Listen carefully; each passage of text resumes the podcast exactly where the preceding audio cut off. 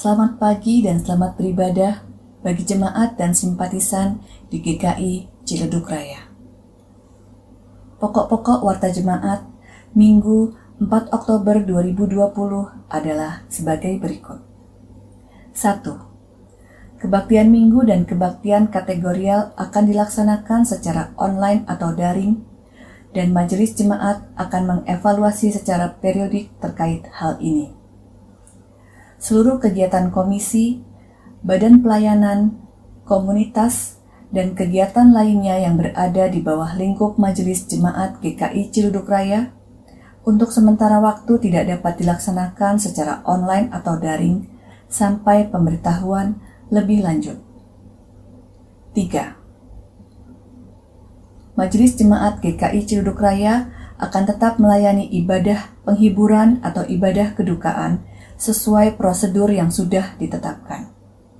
Bagi jemaat GKI Ciluduk Raya atau simpatisan yang membutuhkan pelayanan atau informasi pelayanan lainnya, dapat menghubungi Penatua Prihatini atau Mas Andi di kantor gereja.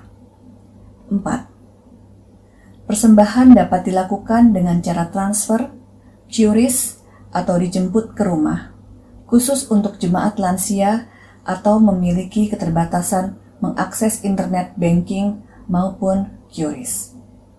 5. Ibadah hari ini akan dilayani oleh Pendeta Hobart dengan tema Keluargaku adalah kebun anggurnya.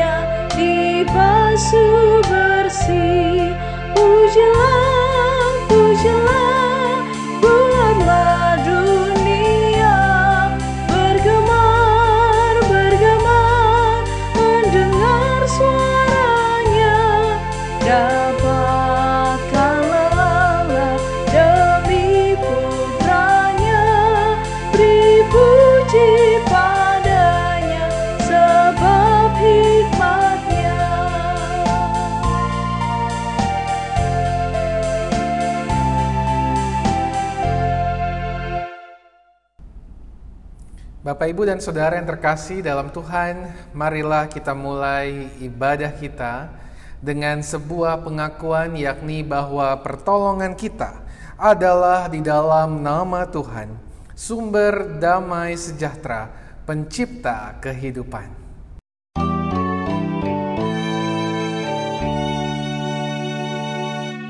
Amin.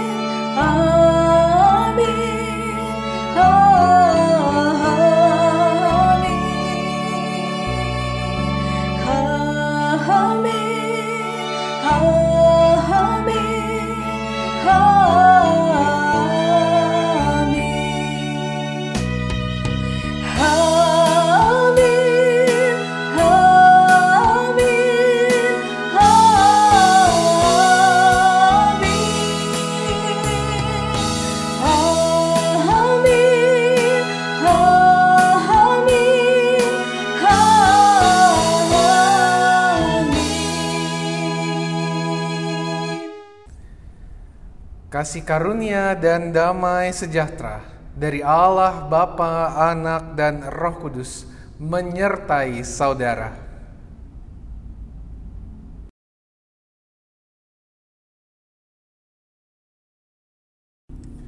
Bapak, Ibu, dan saudara yang terkasih dalam Tuhan, hari ini kita bersama-sama merayakan pembukaan bulan keluarga yang biasanya kita sama-sama rayakan di bulan Oktober.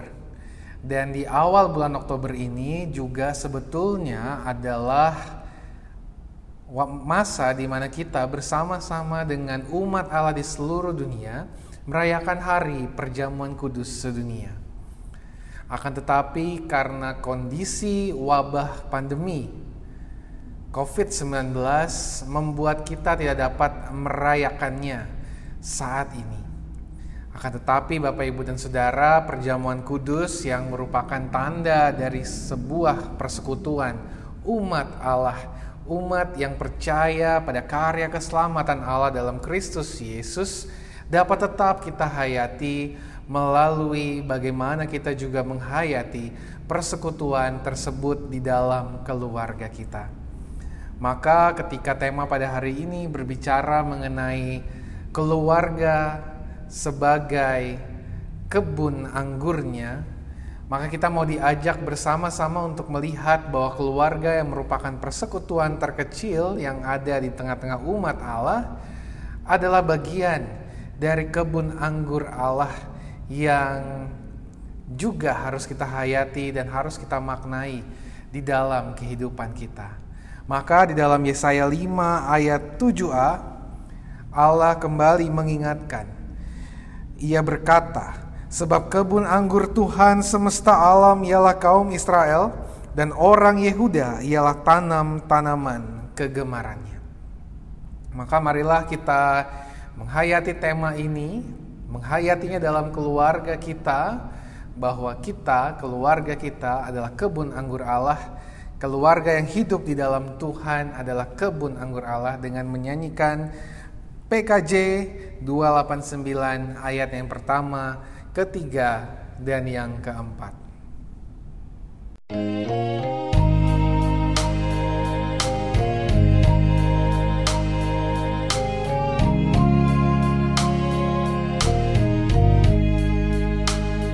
Keluarga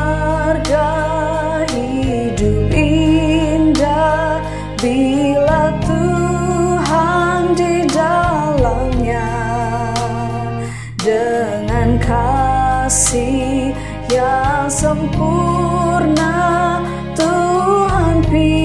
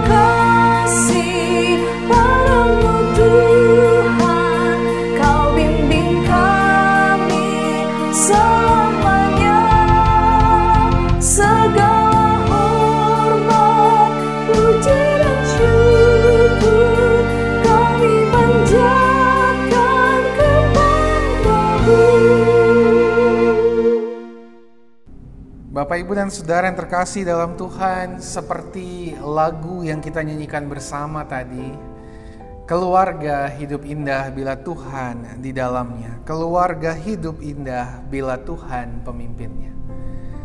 Inilah keyakinan iman kita Bapak Ibu dan Saudara akan tetapi tidak jarang di dalam kehidupan kita kita tidak dapat menjadi keluarga yang sungguh-sungguh berjalan dalam pimpinan Tuhan.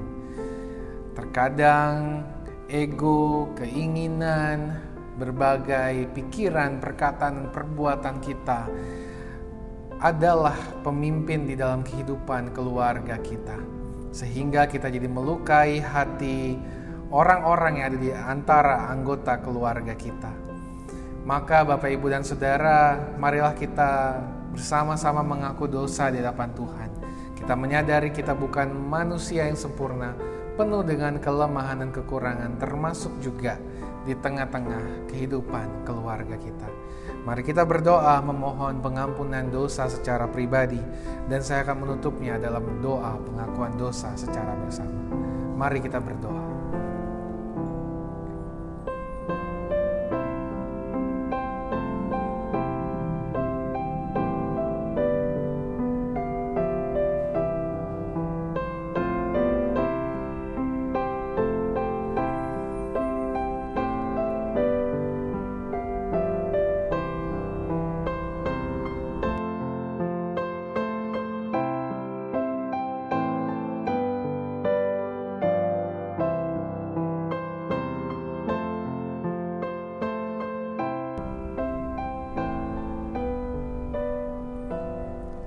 Ya Allah, terimalah seru pengakuan dosa kami. Kami sungguh menyadari bahwa kami adalah manusia yang lemah, manusia yang membutuhkan kekuatan dan terlebih pengampunan dari Tuhan. Karena kami sangat rentan untuk jatuh ke dalam dosa. Maka ya Allah, masing-masing kami bersama keluarga kami mau mengakui dosa kami di hadapan Tuhan. Tuhan dengarlah, tiliklah setiap hati kami, agar sungguh kami dapat semakin dikuatkan untuk terus berproses dalam hidup kami, berubah menjadi orang yang lebih baik, juga keluarga yang lebih baik. Kami menyerahkan seluruh seru dan pengakuan dosa kami di dalam nama Tuhan kami Yesus Kristus. Amin.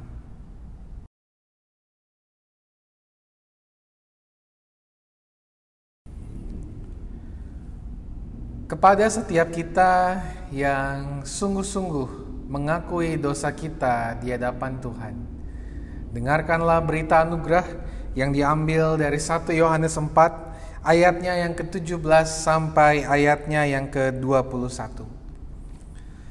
Dalam hal inilah kasih Allah sempurna dalam kita, yaitu kalau kita mempunyai keberanian percaya pada hari penghakiman, karena sama seperti Dia, kita juga ada dalam dunia ini. Di dalam kasih tidak ada ketakutan. Kasih yang sempurna melenyapkan ketakutan, sebab ketakutan mengandung hukuman, dan barang siapa takut, ia tidak sempurna di dalam kasih. Kita mengasihi karena Allah lebih dahulu mengasihi kita. Jikalau seorang berkata, "Aku mengasihi Allah," dan ia membenci saudaranya, maka ia adalah pendusta. Karena barang siapa tidak mengasihi saudaranya yang dilihatnya, tidak mungkin mengasihi Allah yang tidak dilihatnya. Dan perintah ini kita terima dari dia. Barang siapa mengasihi Allah, ia harus juga mengasihi saudaranya. Demikianlah berita anugerah dari Tuhan. Hiduplah dalam anugerahnya Tuhan telah mengampuni dan mempersatukan kita. Oleh karena itu, marilah kita hidup dalam damai dan pengampunan. Damai Tuhan besertamu.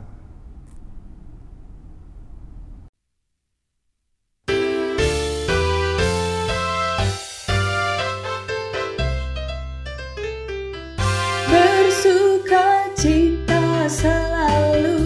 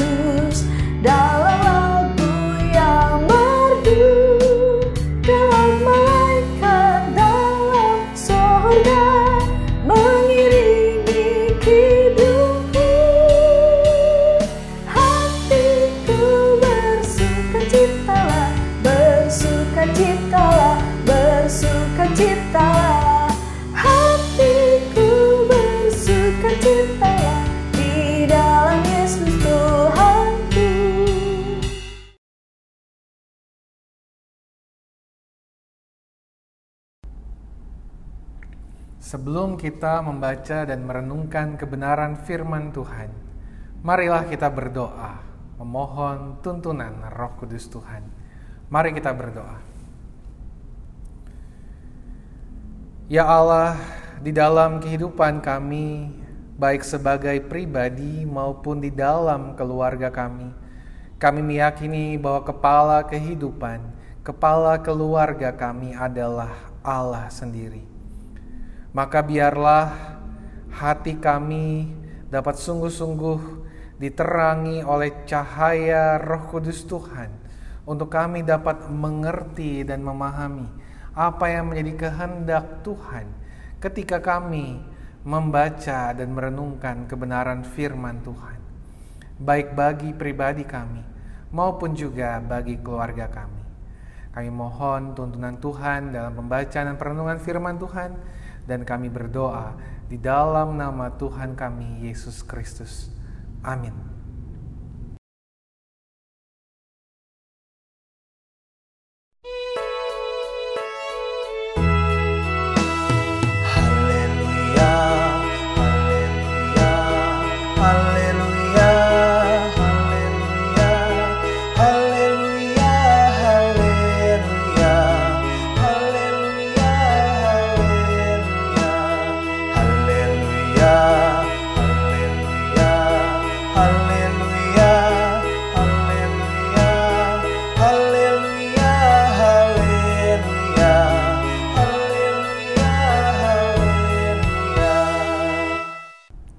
Bapak, Ibu, dan saudara-saudari yang terkasih, bacaan Injil diambil dari Injil Tuhan Yesus Kristus menurut Matius, pasalnya yang ke-21, ayatnya yang ke-33 sampai ayatnya yang ke-46.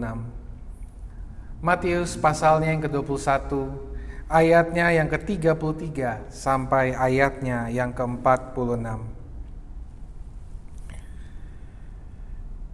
Dengarkanlah suatu perumpamaan yang lain. Adalah seorang tuan tanah membuka kebun anggur dan menanam pagar sekelilingnya.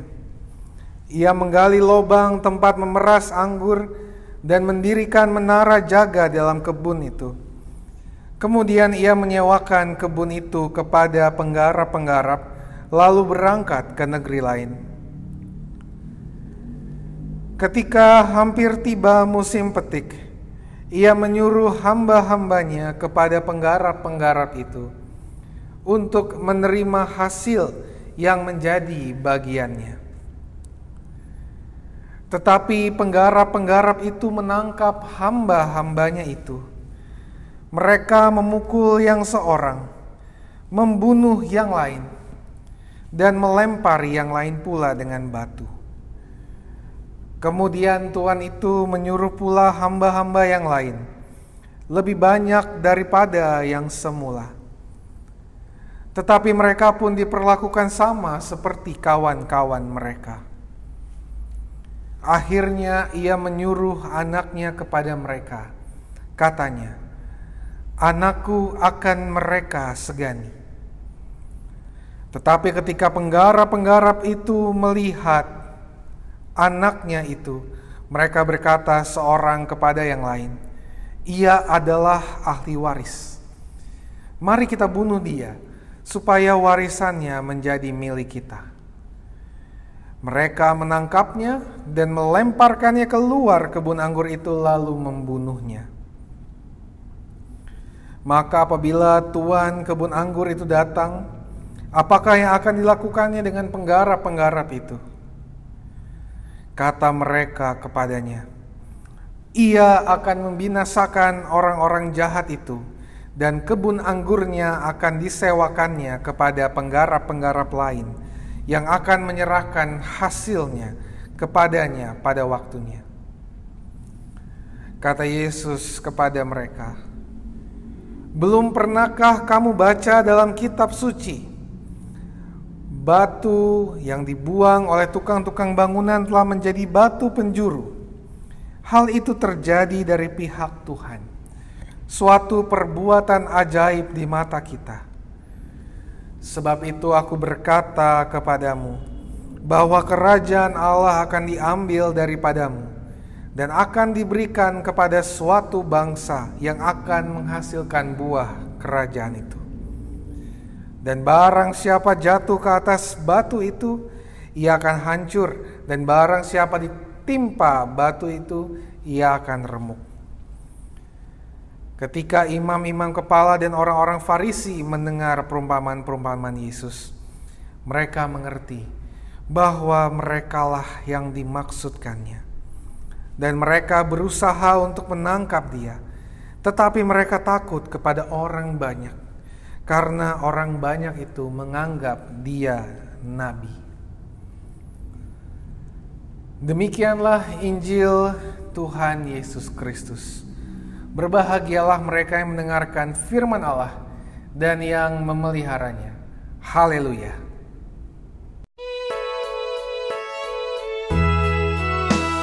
Haleluya, haleluya,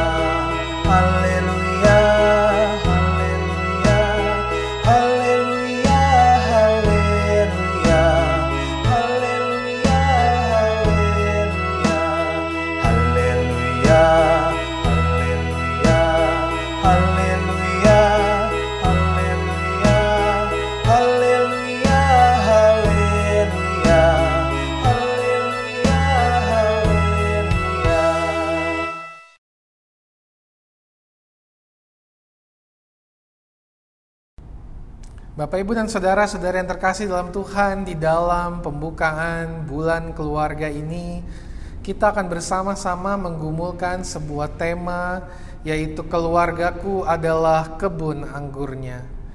Tema ini adalah tema yang terhubung langsung dengan bacaan Injil yang tadi kita baca, di mana Yesus memberikan perumpamaan tentang penggarap-penggarap anggur kepada imam-imam kepala dan orang-orang Farisi. Perumpamaan ini bukanlah perumpamaan yang baru tentunya karena perumpamaan ini diambil langsung dari Yesaya 5 ayat yang pertama sampai ayatnya yang ketujuh. Oleh karena itu Bapak Ibu dan saudara-saudari yang terkasih dalam Tuhan, ketika Yesus membicarakan mengenai penggarap-penggarap anggur yang disewakan oleh seorang tuan tanah yang membuka lahan anggur, Maka Yesus hendak berbicara langsung kepada imam-imam kepala dan orang-orang Farisi yang dipercayakan oleh Allah seperti yang di Yesaya 5 ayat 7 katakan bahwa kebun anggur Allah adalah umat Israel, maka orang-orang Farisi dan imam-imam kepala yang dipercayakan untuk melayani umat Israel juga digambarkan sebagai penggarap-penggarap kebun anggur Allah. Mereka dipercayakan umat Israel untuk dapat mereka kelola. Dan perumpamaan ini Bapak Ibu dan Saudara-saudara yang terkasih jika kita tarik ke dalam kehidupan saat ini berbicara juga kepada kita. Ketika Allah tidak hanya mempercayakan ladang pelayanan kepada para pendeta majelis jemaat, tetapi kepada semua umat percaya. Allah mempercayakan ladang pelayanan kepada setiap umat percaya dan termasuk di dalamnya keluarga kita sebagai bagian dari ladang kebun anggur yang Allah percayakan kepada kita. Oleh karena itu Bapak Ibu dan Saudara ketika kita berbicara tema Allah keluargaku adalah kebun anggurnya maka kita hendak diingatkan bahwa Allah adalah pemilik keluarga kita. Allah adalah yang menganugerahkan keluarga kita. Keluarga kita bukan sekedar milik kita pribadi. Keluarga kita bukan sekedar milik orang tua, anak atau istri kita, tetapi itu adalah milik Allah yang dipercayakan kepada setiap anggota keluarga. Setidaknya inilah yang kita yakini dalam teologi keluarga di GKI ketika seorang atau dua orang uh, dipertemukan di dalam pernikahan itu pun adalah bagian dari anugerah Allah yang mempertemukan mereka untuk kemudian akhirnya mereka memilih untuk menjalankan kehidupan keluarga. Maka Bapak Ibu dan saudara-saudara yang terkasih, ketika kita melihat Allah sebagai pemilik, maka siapakah kita?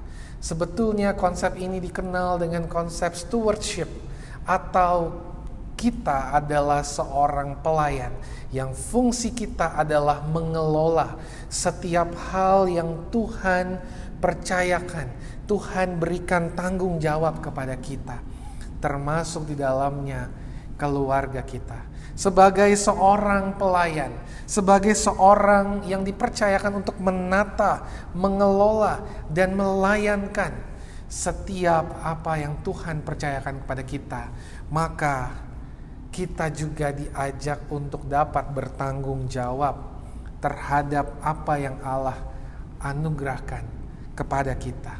Itulah mengapa di dalam Matius 21 ayat 33 sampai 46 Allah kemudian tidak hanya sekedar menyewakan kepada para penggarap-penggarap itu tetapi juga Allah meminta pertanggungjawaban dari para para dari para penggarap-penggarap tersebut.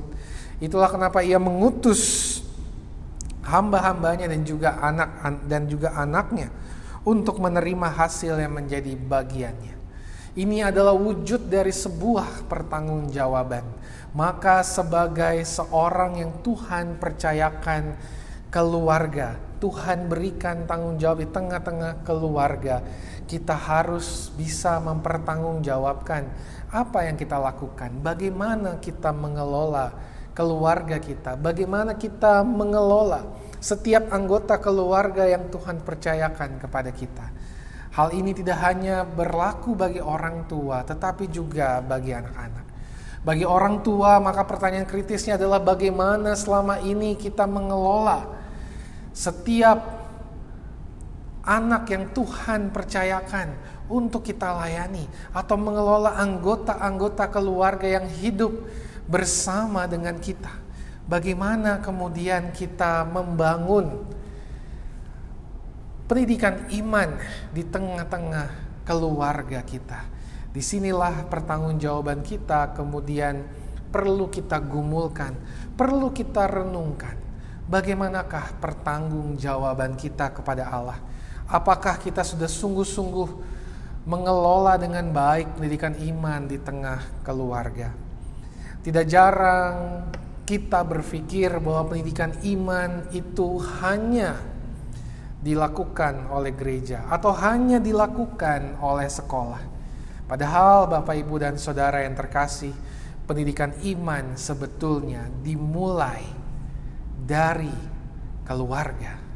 Anak belajar mengenal Allah melalui keluarganya. Beberapa waktu lalu saya mengikuti seminar atau webinar dari salah satu lembaga yang membahas mengenai pendidikan anak di tengah keluarga.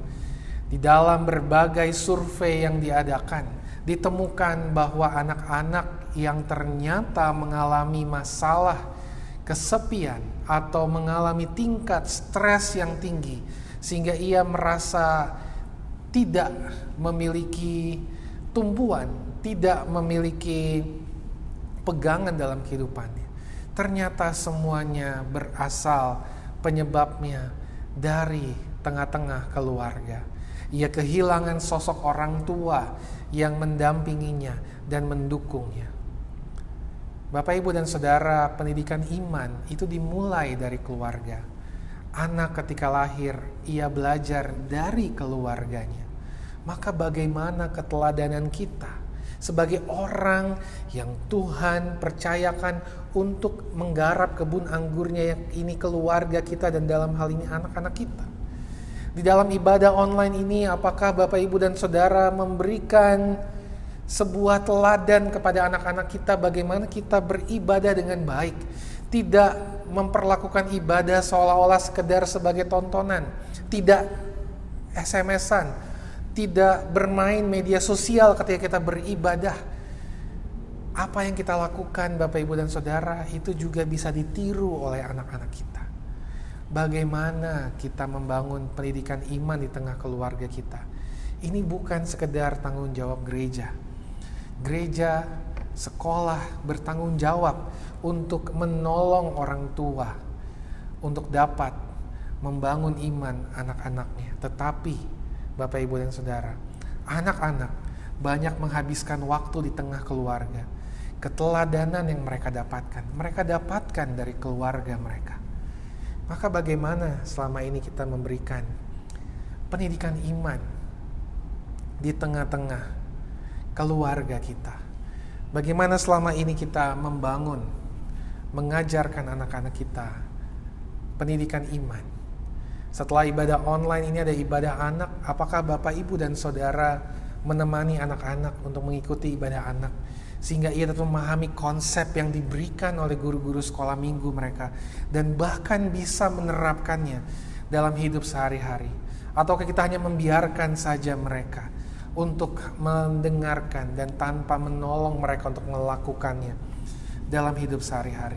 Ini pun bagian peran dari kita sebagai orang tua untuk dapat menolong anak-anak kita bertanggung jawab kepada kebun anggur yang Tuhan percayakan kepada kita. Allah memang mempercayakan kepada kita banyak hal. Ada pelayanan di gereja, ada pelayanan di kantor, ada pelayanan di berbagai tempat. Tetapi ingatlah, keluarga kita juga adalah ladang anggur Allah. Bagilah waktu kita dengan baik, sehingga keluarga kita dapat tetap kita layani dengan baik sebagai wujud pertanggungjawaban kita kepada Allah. Dan kepada anak-anak, Bapak, Ibu, dan Saudara, khususnya kepada anak-anak, anak-anak juga diminta untuk belajar, untuk juga bisa menjadi pelayan yang baik di tengah keluarga mengelola keluarga yang dipercayakan Allah juga kepada hidupnya. Anak-anak tidak bisa memilih di mana ia lahir, tetapi anak-anak dapat menjadi saluran perpanjangan cinta kasih Allah kepada orang tua. Bagaimana anak-anak kemudian bertanggung jawab juga, belajar bertanggung jawab untuk bisa mengelola kebun anggur Allah ya ini keluarganya. Apakah anak-anak terlalu sibuk dengan hobi mereka, dengan handphone mereka, dengan sekolah mereka, dengan teman-teman mereka, sehingga mereka lupa untuk juga menghabiskan waktu bersama dengan keluarga mereka. Bahkan ada beberapa ibadah yang khusus untuk anak-anak ataupun pemuda remaja. Apakah mereka juga menyempatkan waktu untuk bisa berbagi kasih dengan keluarga dalam ibadah keluarga di tengah-tengah ibadah daring yang kita adakan di masa PSBB ini? Ini semua adalah pertanyaan-pertanyaan kritis yang diberikan juga kepada anak-anak. Maukah kita belajar untuk bertanggung jawab dengan kebun anggur yang Tuhan percayakan kepada kita?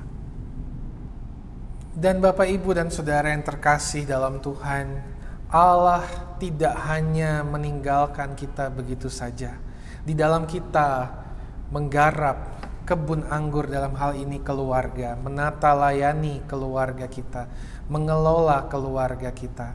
Allah juga memberikan pengingat-pengingat. Maka di sinilah kita akan melihat bagaimana perumpamaan ini juga berbicara mengenai hamba-hambanya dan juga anaknya yang diberikan untuk mengingatkan para penggarap-penggarap anggur yang Tuhan percayakan untuk menggarap atau menata layankan dengan baik setiap anugerah yang Tuhan berikan agar mereka dapat bertanggung jawab dengan baik. Dan para pengingat-pengingat ini Bapak Ibu dan Saudara ada di tengah-tengah kita. Mereka adalah komunitas iman kita. Mereka adalah firman Tuhan yang Tuhan berikan kepada keluarga kita melalui berbagai hal.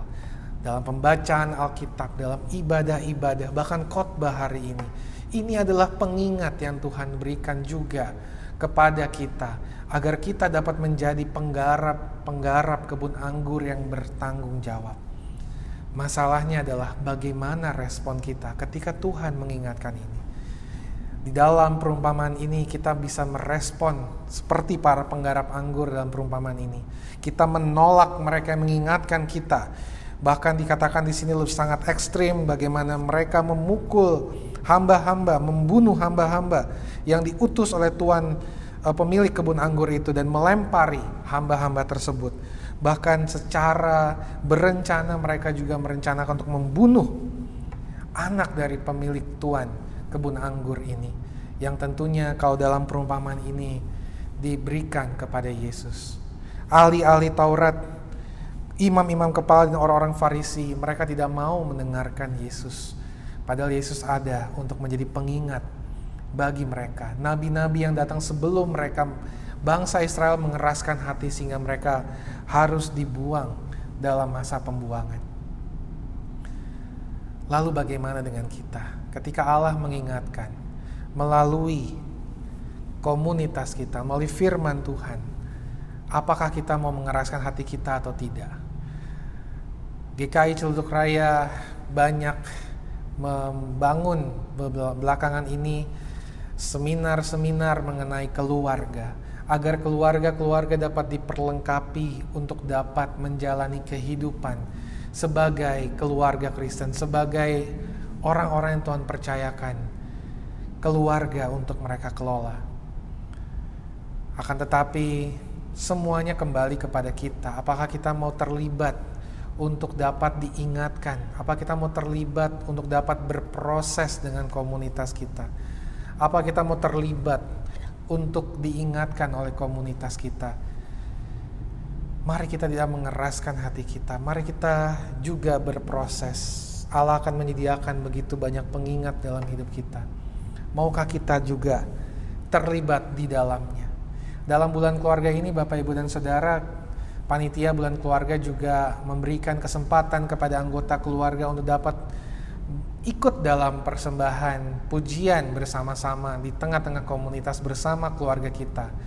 Masing-masing anggota keluarga dapat mengirimkan video mereka menyanyikan lagu keluarga hidup indah dan kemudian akan dikompilasikan oleh panitia sehingga kita dapat bersama-sama dengan keluarga kita menghayati kehidupan kita di dalam Tuhan melalui pujian keluarga hidup indah. Saya mengajak Bapak Ibu dan saudara-saudari juga terlibat karena ini juga bagian dari bagaimana Allah menyediakan pengingat kepada kita untuk dapat secara bertanggung jawab mengelola keluarga yang Tuhan percayakan kepada kita. Maka Bapak Ibu dan Saudara, untuk menutup khotbah saya, saya teringat pada sebuah cerita mengenai Bunda Teresia. Ketika Bunda Teresia mendapatkan Nobel Perdamaian, Bunda Teresia pernah berkata, "Bagaimana cara kita mengusahakan perdamaian dunia? Bagaimana kita dapat mengupayakan perdamaian dunia? Apakah kita perlu seperti Bunda Teresia?" Bunda Teresia mengatakan, "Caranya sederhana. Pulanglah dan cintailah keluargamu." Kata-kata ini sangat dalam maknanya yang ingin mengingatkan kita, Bapak, Ibu, dan saudara-saudari yang terkasih, bahwa keluarga adalah bagian pelayanan yang Tuhan percayakan dan tanggung jawab ini bukan tanggung jawab yang remeh-temeh atau ringan. Ini tanggung jawab besar yang harus kita sama-sama upayakan, perjuangkan. Dan kita juga tidak berjuang sendiri, karena Allah akan senantiasa menyediakan para pengingat kepada kita untuk kita dapat berproses bersama dalam hidup kita. Maka marilah kita berproses di dalam bulan keluarga ini. Tuhan memberkati dan menolong kita semua. Amin.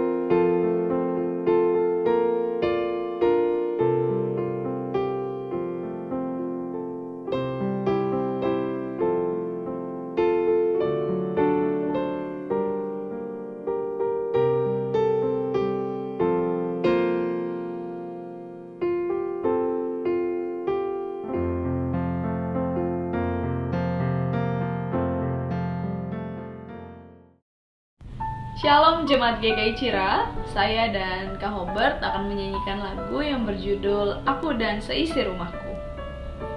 Lagu ini kami buat dalam bentuk video lirik atau video yang berisikan lirik agar dapat menolong kita untuk sama-sama menghayati setiap lagu yang ada di dalamnya. Apakah kita sudah sungguh-sungguh menjadi orang-orang yang beribadah bersama dengan keluarga kita kepada Tuhan?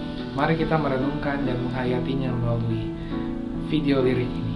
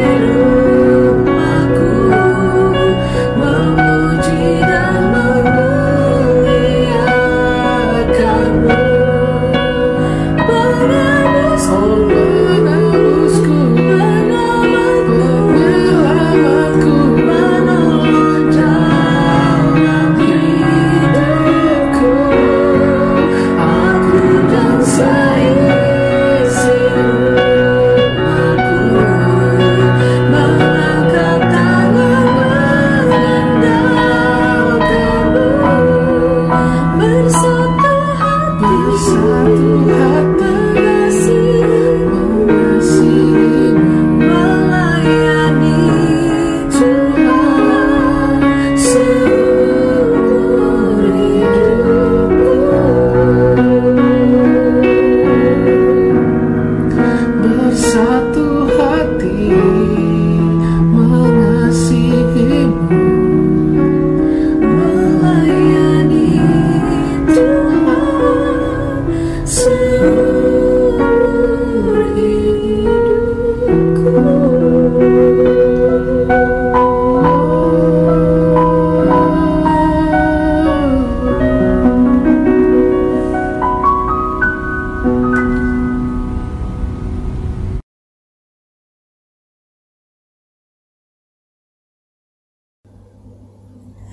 Bersama umat Tuhan di sepanjang abad dan tempat, marilah kita bersama-sama mengucapkan pengakuan iman rasuli.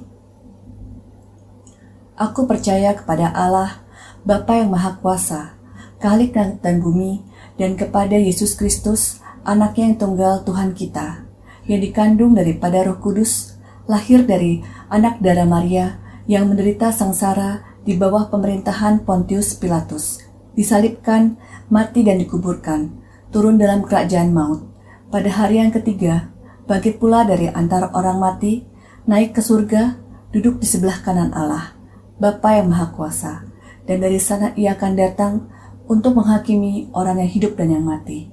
Aku percaya kepada Roh Kudus, gereja yang kudus dan am, persekutuan orang kudus, pengampunan dosa, kebangkitan orang mati, dan hidup yang kekal. Amin. Mari kita berdoa. Kembali Tuhan kami menghadap kehadirat-Mu untuk mengucap puji syukur dan terima kasih karena atas segala berkat dan karunia-Mu kepada kami, kami semua dalam keadaan selamat sampai dengan saat ini. Tuhan kami mau berdoa untuk proses perizinan dan pembangunan gedung serbaguna damai sebagai rumah ibadah untuk jemaatmu GKI Ciluduk Raya.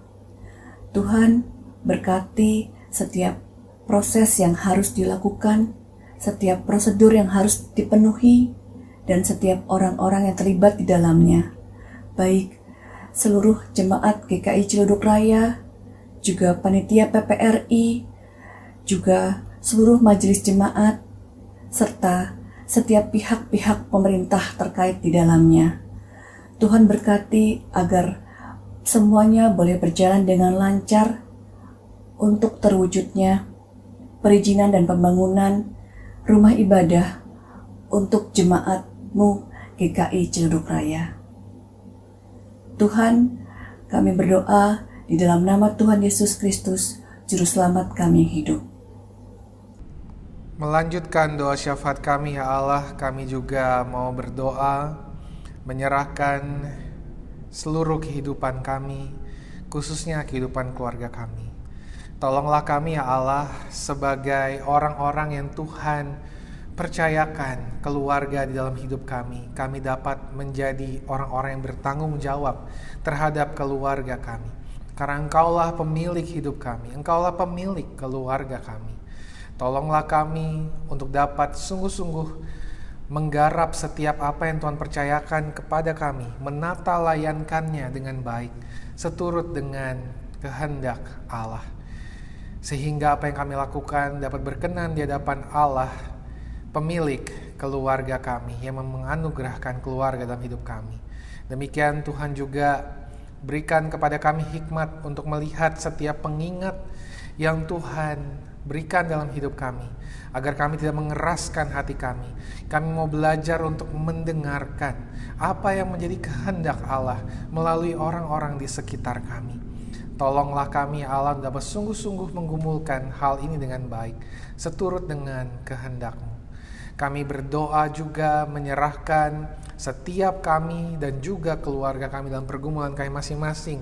Baik itu pergumulan pekerjaan kami, pergumulan studi kami, pergumulan ekonomi keluarga kami, bahkan pergumulan keluarga kami juga pergumulan sosial, dan berbagai pergumulan lainnya yang tidak dapat kami sebutkan. Tuhan tolonglah agar kami dapat senantiasa bergantung hanya kepada Tuhan dan percaya pada tuntunan Tuhan di dalam kehidupan kami. Kami juga berdoa dan meyakini Tuhan akan menolong kami melewati berbagai pergumulan tersebut. Tuhan juga memberikan kepada kami juga senantiasa semangat dan juga sukacita khususnya kepada kami yang juga sedang bersukacita pada hari ini biarlah sukacita kami karena berbagai alasan dapat kami hayati sebagai wujud sukacita yang berasal dari Allah dan kami dapat terus dimampukan untuk menjadi berkat dan mendatangkan sukacita juga bagi sesama kami yang juga membutuhkan. Kami juga mau berdoa ya Tuhan bagi Jemaatmu GKI Celuk Raya, Tuhan berikan hikmat bagi majelis jemaat dan para aktivis untuk dapat merancang program-program penyesuaian dengan baik sehingga kehadiran kami dapat sungguh menolong setiap umat yang kami layani. Demikian juga setiap masyarakat yang kami layani. Tuhan tolonglah kami di dalam melewati wabah ini, dalam berbagai pergumulan komunitas kami ini. Tolonglah kami dapat tetap bergandengan erat, saling memperhatikan dan mendukung di dalam berbagai apa yang kami jalankan. Kami juga mau berdoa ya Tuhan bagi pemerintah, bangsa dan negara kami.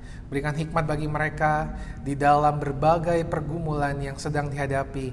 Wabah pandemi yang sudah berdampak pada sektor kesehatan bahkan sampai kepada sektor ekonomi.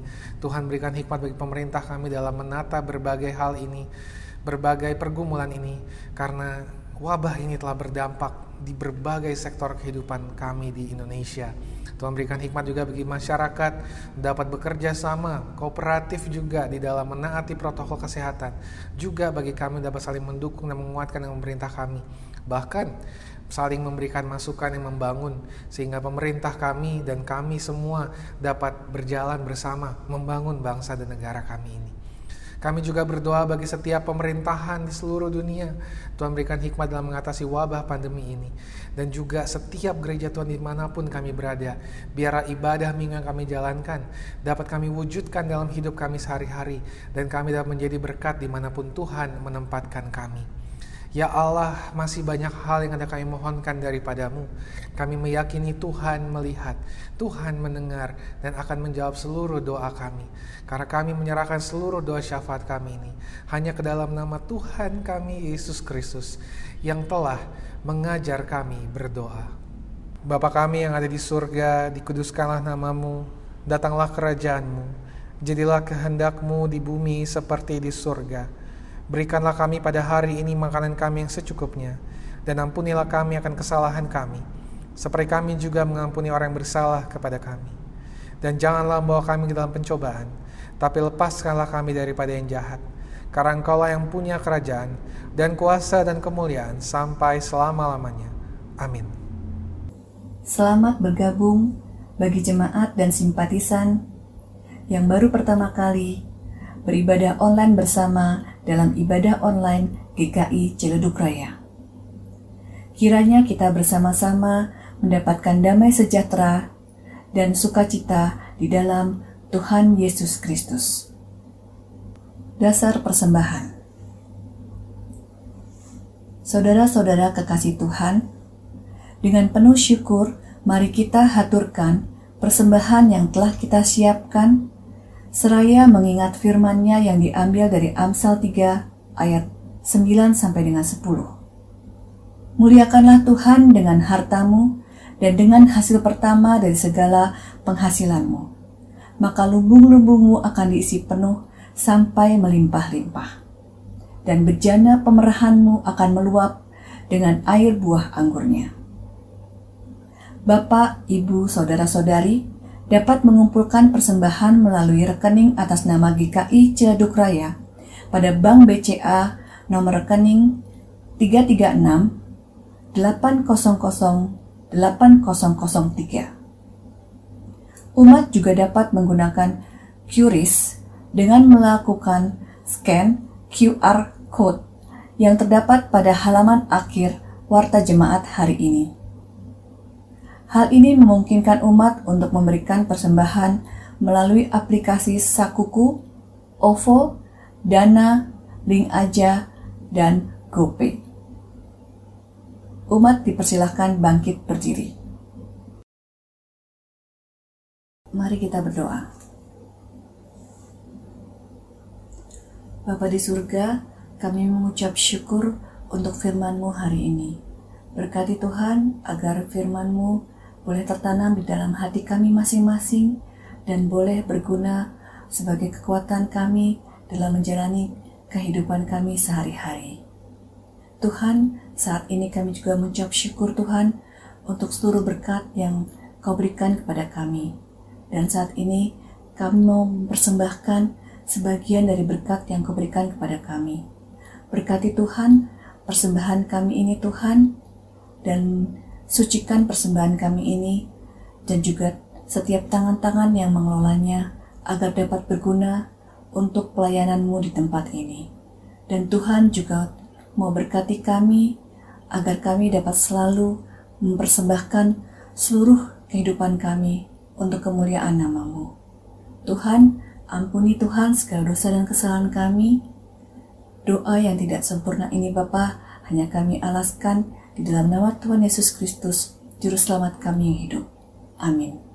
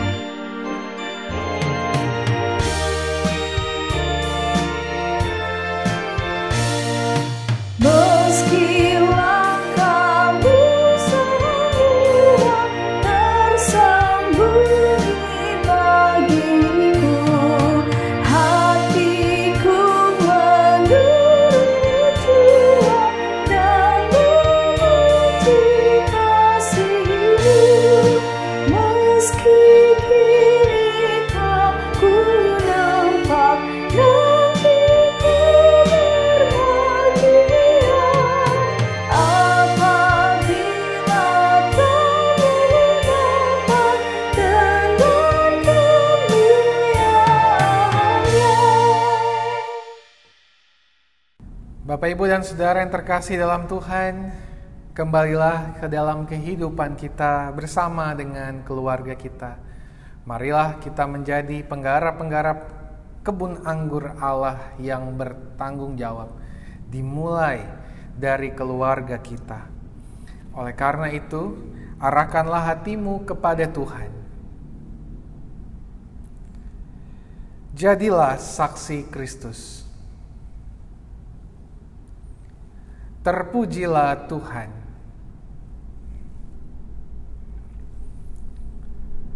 Maka sekarang terimalah berkat dari Tuhan. Tuhan memberkati saudara dan melindungi saudara. Tuhan menyinari saudara dengan wajahnya dan memberi saudara kasih karunia. Tuhan menghadapkan wajahnya kepada saudara dan memberi saudara damai sejahtera. Amin.